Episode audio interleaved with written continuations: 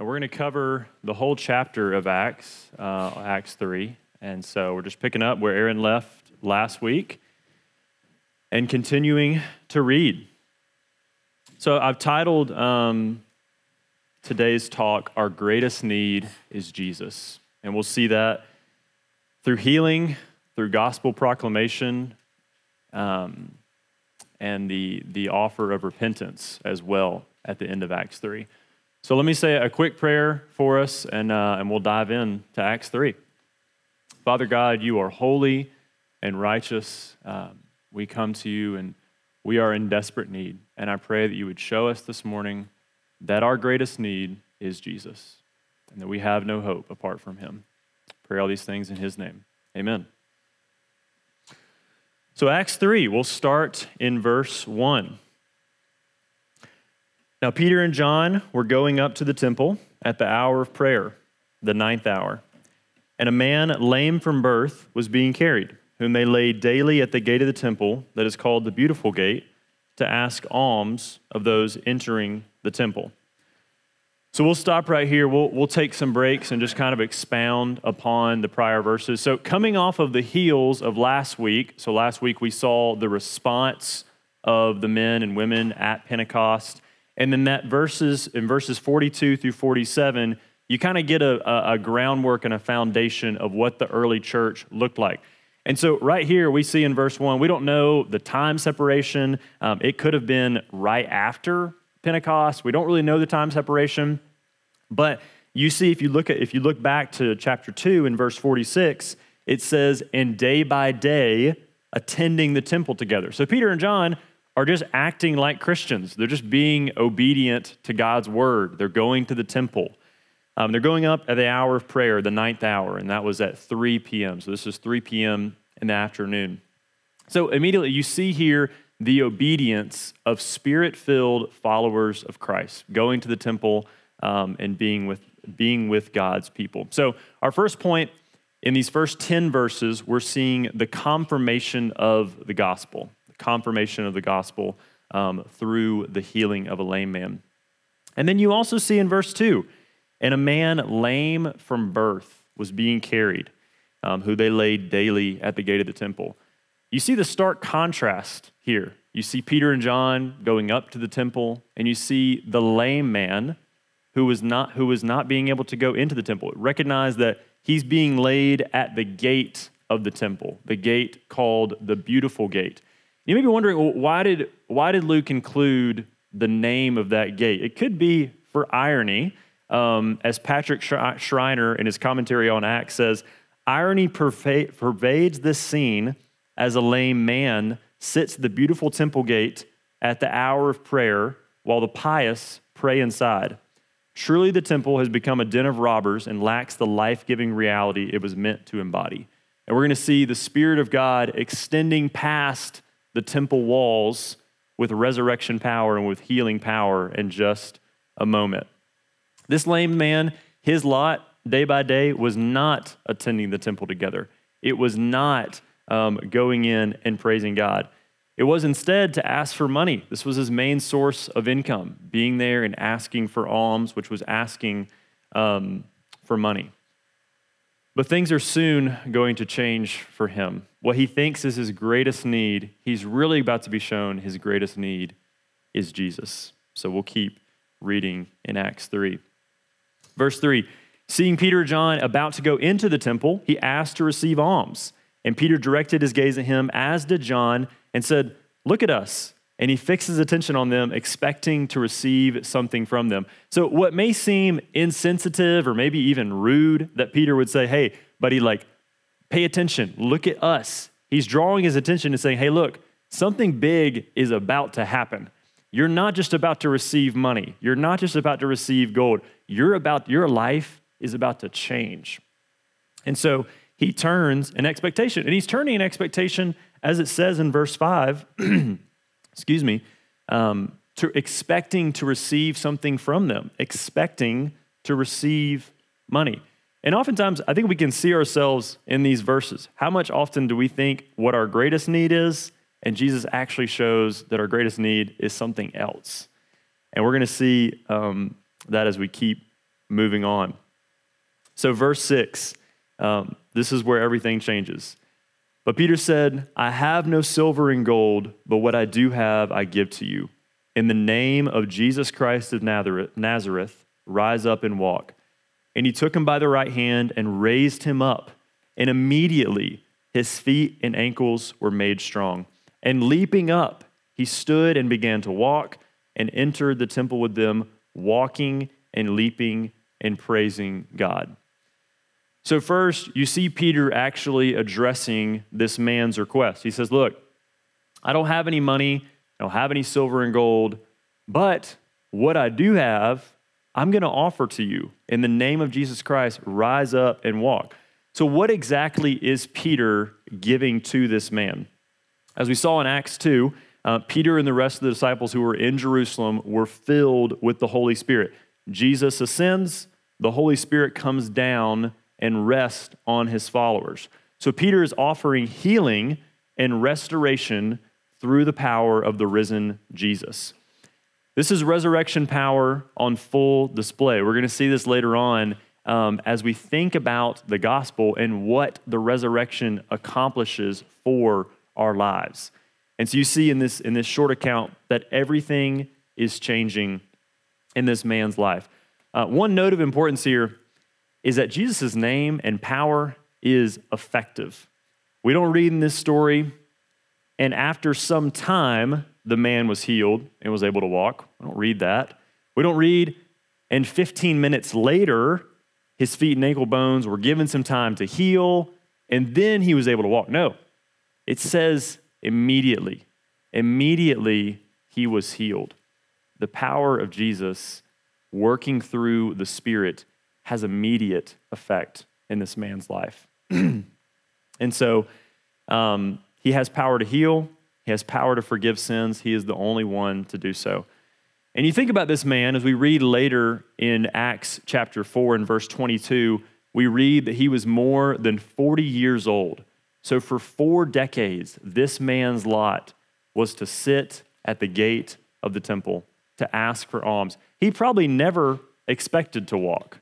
He probably never expected um, to go into uh, to go into the temple. And so once again, Patrick Schreiner in his commentary on Acts says, even though Jesus has ascended, he still actively restores from his throne room in heaven by the power of the Spirit. The temple expands as the Spirit applies the life giving work of Jesus to outcast.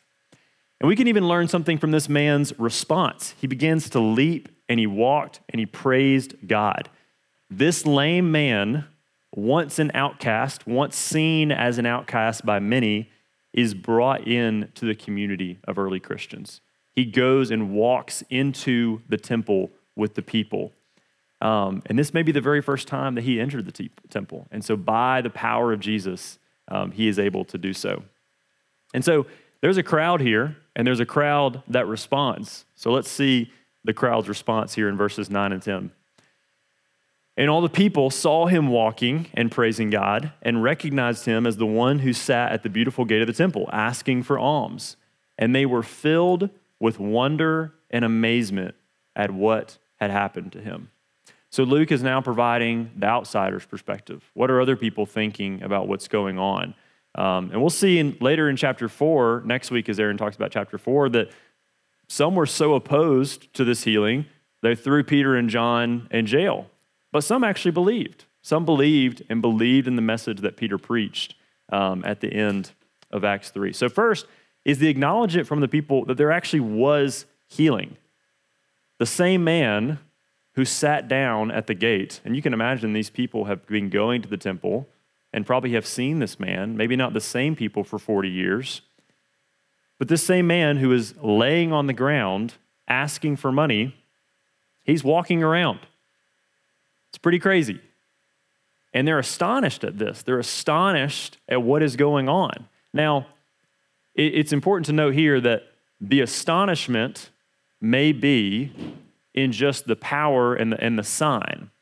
And uh, I, I, thought Aaron did a good job of talking about this last week as you're driving in the Grand Canyon. When you see the sign that says, Look, Grand Canyon 10 miles, you're not going to be astonished at the sign. You're going to be astonished at the Grand Canyon That sign is pointing to the Grand Canyon. So, what God is doing here is He's healing in hopes that people would behold Jesus. And Peter makes this explicit in his sermon that the, this man whom you see and know was healed by Jesus. It wasn't my piety, it wasn't my holiness, it was Jesus. It was the power of the Spirit working in and through me. So, how do our hearts react? Do we leap? Do we praise God when the Spirit moves in our lives? When we see a brother or sister baptized? Do our hearts stir within us? Are we moved by the power of the gospel? When we hear the word preached, when we sing the word, how do our hearts respond to that? Is it dull? Is it empty? What's going on? It should be praise. When we think about the love of God, the love of our Father through the Son on the cross, what love is this? That while we were ungodly, Christ died for us. This is the kind of love that God shows. And as everything in the Bible, I think it's so important to see that this scene was orchestrated by God. So, God was doing this. He was offering healing power for a certain people, for these people in the temple that need to know no, Jesus is the Messiah. He is the promised one. As you read your Old Testament, Moses, the prophets, Samuel have been speaking of this moment. So repent. The kingdom of God is at hand. So this moment was orchestrated by God. Um, and, the, and the point of this healing is to behold Jesus. And Peter wants to make this point in his sermon. So we're going to keep moving forward and go to our second point. And, Peter makes in these first um, few verses, verse 11 through 16, the confession of the gospel. What is the gospel? So we just saw the confirmation of the gospel. Now let's see the confession of the gospel. So we'll pick up in verse 11. While he clung to Peter and John, that is, the lame man now healed, all the people, utterly astounded, ran together to them in the portico called Solomon's. I can imagine there probably wasn't a lot of running going on in the temple back in that day, so this is very unusual. And when Peter saw it, he addressed the people Men of Israel, why do you wonder at this? Or why do you stare at us as though by our, our own power or piety we have made this man walk? So, Peter, he's deflecting here. You can probably think what Peter's go, thinking is going through his head. I can think about this. He's thinking, wait, these people think that I have power to heal? These people will believe that by my own holiness that I was able to make this man walk?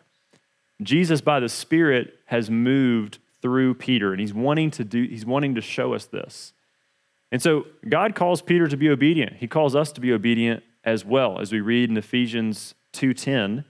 For we are his workmanship, created in Christ Jesus for good works, which God prepared beforehand that we should walk in them. So the good works that we perform, God prepares those beforehand. It's not us, it's not our own holiness, it's not our own power. It's God working in and through us. Peter wants everyone in the temple to know by what name and by what power this man was healed Jesus Christ. So we'll pick up in verse 13. The God of Abraham, the God of Isaac, and the God of Jacob, the God of our fathers, glorified his servant Jesus, whom you delivered over and denied in the presence of Pilate when he had decided to release him. But you denied the holy and righteous one and asked for a murderer to be granted to you. And you killed the author of life, whom God raised from the dead. To this we are witnesses. So he first starts talking about God, the God of Abraham, the God of Jacob, the God of Isaac. And, and I think what he's trying to do here is he's trying to connect with the people and, and he's trying to show them that, look, this Jesus whom you killed and whom you denied, this isn't a new religion. He's not promoting a new religion, he's promoting a fulfillment of what you already believe, of what you already read about. Abraham knew who I was, Isaac knew who I was, Jacob knew who I was. And so, this healing power is found in no new religion, it's found in the fulfillment of the Son of God. And so Peter accuses the crowd of three things, and each one of them, as we move forward them, they, they become even more indicting as we go through them. So the first one is they delivered and denied Jesus in the presence of Pilate. So as Luke's readers would probably understand as they're reading through Acts, they've probably already read through Luke, and so they know this story. And, and, and Peter is saying, Look, you were even there, you did it. And so, what is he talking about? What is he talking about when he says denied in the presence of Pilate? So, this goes back to Luke 23. You don't have to go there, but I'll just try to summarize. Pontius Pilate is examining Jesus, and he finds no guilt in him. But the crowd, they gathered together, and as it was custom, they asked for one of them to be released. And they're saying, Crucify him, crucify him, talking about Jesus. And Pontius Pilate is like, Look, I don't find any guilt in him. I don't understand what you've seen and what he's done that is wrong. And they're like, No, Give us Barabbas. Give us the murderer. Give us the leader of the insurrection. And so the crowd continues in uproar and they get Barabbas, and Barabbas is released. And he, and he talks about this in the, in the second point in verse 14. But you denied the holy and righteous one and asked for a murderer to be granted to you. So this is, this is connected here. Murder, holy and righteous. The one that you wanted to release was the lawbreaker, and the one who was crucified was the only holy and righteous one. It doesn't make sense. And Peter softens the blow here in a little bit in verse 17, and, even Jesus does from the cross, and we'll see that in a little bit. Verse 15, the third thing he says, and you killed the author of life, the very God who created life itself died. What love is this that he would do such a thing? But even death could not thwart the plans of God. Even wicked men who act in ignorance could not thwart what God had planned. And so, even though Jesus had died, God still accomplishes his purposes by raising him from the dead. God will accomplish his purposes on earth. The nations may rage and the peoples may plot in vain, but our Lord who sits in the heavens laughs. And so, whatever may be going on in your life right now that seems unbearable, God sees you. I'm reminded of Exodus um, as God saw his people in Egypt. He says, um, as his people were suffering under the oppressive rule of Pharaoh, said God heard their groaning and God remembered his covenant. And he acted. God acted. God acted through the burning bush. He acted by sending his servant Jesus. So we'll finish up point two here with verse 16, coming back to the original question that Peter asked in verse 12 Why do you wonder at this? Do you think it was by our own power? And he says in verse 16, In his name, by faith in his name, has made this man strong, whom you see and know. And the faith that is through Jesus has given the man this perfect health in the presence of you all. So Peter's drawing the crowd back in to explain Jesus, whom you denied in the presence of Pilate, whom you killed, whom you delivered over, whom you denied the holy and righteous one, this Jesus, he has power to heal. He has power to save. And so, um, he wants to show the people that Jesus is the one who did this. It could have been very easy for Peter to say, Yeah, look at me. I did do that. No. The goal of Peter's life and the goal of our life should be to the glory of God, to the glory of God who is the holy and righteous one and the author of life.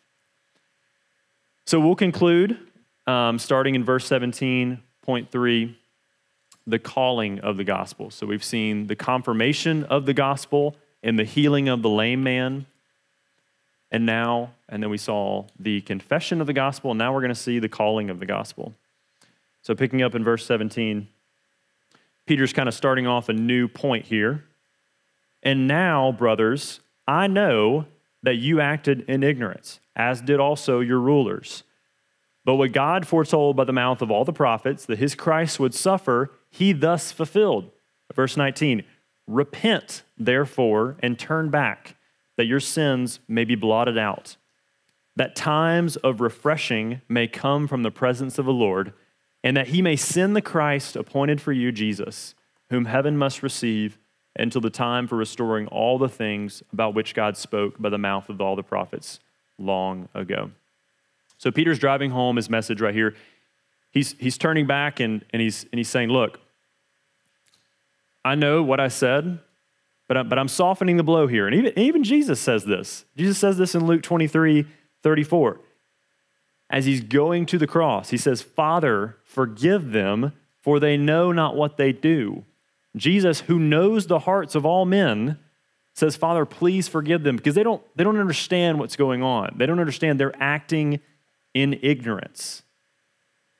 And that is, own, that is God's grace and mercy in our life that God says, Look, I know that you've acted in ignorance, um, but I'm going to give you mercy and grace anyways. And then Peter's command is, is repent. So repent, therefore, in light of all this, in light of everything that you've done, repent of your sins. And if we repent, then Peter promises three things here. So, first one in verse 19 is that your sins will be blotted out. And this is great news. Blotted out is a strong word. Jesus will remember them no more. God will remember them no more. God in Christ has power to forgive us of our sins. If we repent and turn from our wicked ways, Jesus will remember our sins no more.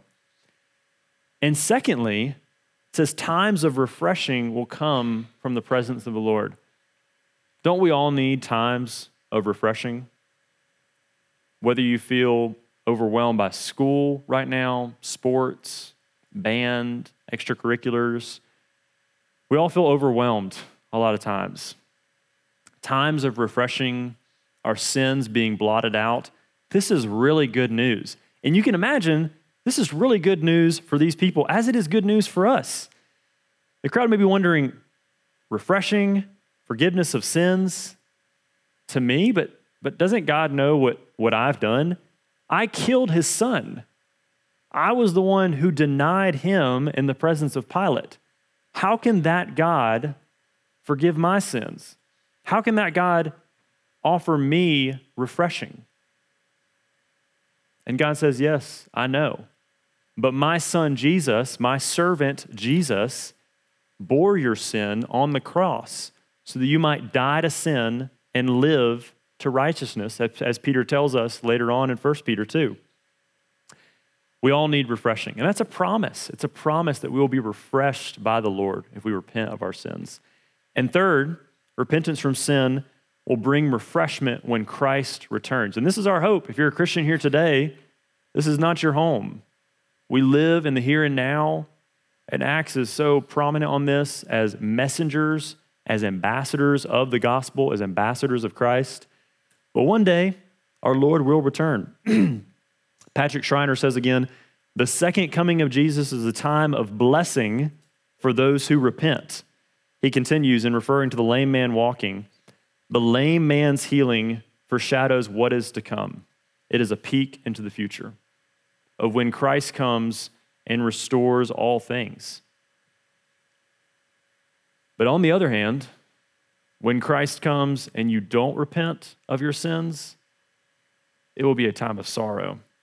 It will be a time um, for people who did not repent, that there will be eternal torment. But it doesn't have to be that way. God offers Christ and he offers repentance through him.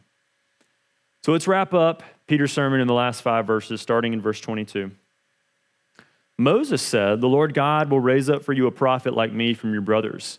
You shall listen to him in whatever he tells you. And it shall be that every soul who does not listen to that prophet shall be destroyed from the people. And all the prophets who have spoken from Samuel and those who came after him also proclaimed these days. You are the sons of the prophets and of the covenant that God made with your fathers, saying to Abraham, and in your offspring shall all the families of the earth be blessed. God, having raised up his servant, sent him to you first to bless you by turning every one of you from your wickedness. So Peter starts out by saying the fact that, once again, we're promoting no new religion. If you understand Moses correctly, if you understand Samuel correctly, if you understand all the prophets, then you would know they're talking about Jesus. They're talking about this Jesus who has ascended and now the Spirit is working. And we should know that too. When we read our Old Testaments, we should read them like Peter reads them. We should read them like the apostles read them and know that the prophets, that Moses are all talking about Jesus. It's all a longing for the Messiah to come and turn us away from our wickedness by blessing us. And this is exactly what Jesus does. Jesus comes to bless and to turn. He is the one who does it. He is the one who blesses and turns us from our own wickedness. He offers forgiveness of sin, times of refreshing, and he promises to return to earth to bring his people home. So, as we wrap up, how do we apply this to our life? We'll talk more about it in our groups. Uh, but two things. One, the message is clear on this. Today, if you haven't repented and turn from your sins, you need to do so. And the promise of that is that times of refreshing will come from the presence of the Lord, that you'll be refreshed as Jesus comes back. So the call is very clear from Peter and from God's word repent of your sins and turn back, that they may be blotted out. And two, I think this is really important, going back to verse 19, what we just talked about, is as Christians, as we share the gospel with others, as we share the good news of Jesus Christ, that he has come and that he offers forgiveness of sins, talk about these promises. Say, if you repent, one, your sin, which is great, will be blotted out, but two, times of refreshing will come from the presence of the Lord. Jesus came that we might have life and might have abundant life, as he tells us in John 10 10. And talk about the preparation of the second coming of Christ. Christ will come. It's a stated fact that we know and that we put our hope towards. And so, as you share the gospel in confidence, offer these things that as Christ returns, you will be refreshed. You will be refreshed by the coming of the Lord. You'll be refreshed by his appearing instead of the great sorrow that you'll experience if you don't repent. So today, if you haven't repented, repent and come to Christ. Repent and come to him. So we see that the lame man, although he thought what his greatest need was silver and, and gold and just what he needed for the rest of that day, and then come back the next day. But Jesus appears on the scene through the Spirit to show him, no, your greatest need is me. And I have power, I have effective power to heal you. And we can't know for certain whether this man was saved at that moment, but he certainly had a big life change. He walks and leaps and praises God. And so Jesus offers forgiveness of sins, he offers refreshing, and he offers the promise that, his, that he will return and restore all things.